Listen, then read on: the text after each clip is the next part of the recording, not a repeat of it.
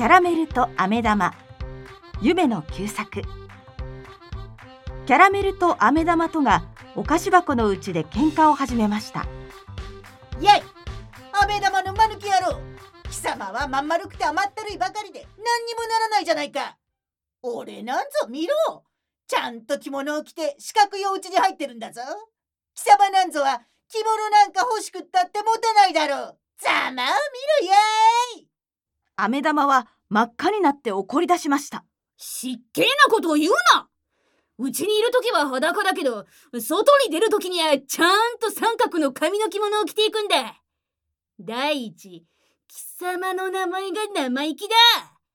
キャラメルなんてコマンチキな面をしやがって。日本にいるならもっと日本らしい名前をつけろ。こんちくしょう横着なことを言うキャラメルが悪けりゃカスティラはスペインの言葉だぞ。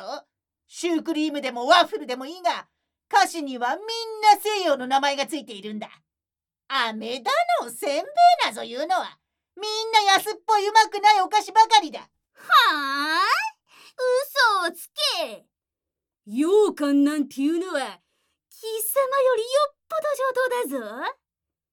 コンペイトはロシア語の名前だけれど俺よりずっとまずいぞ。ウェファースなんていうやつはいくら食ったって食ったような気がしないじゃないか。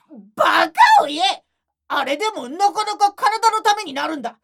俺なんぞは牛乳が入っているから貴様よりずっと上等だ。かんちくしょう。俺だって日記が入ってるんだ。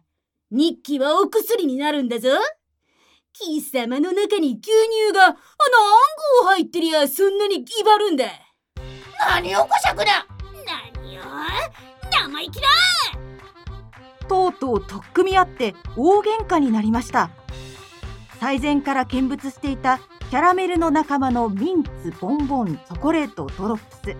飴玉の仲間の元禄西郷玉かりんとう幽閉糖などはそれというので駆け寄って双方入り乱れてごちゃごちゃに押し合い掴み合っているうちにみんなお互いにくっつき合って動けなくなってしまいました。そこへ坊ちゃんが来てお菓子箱の蓋を取ってみるとびっくりして。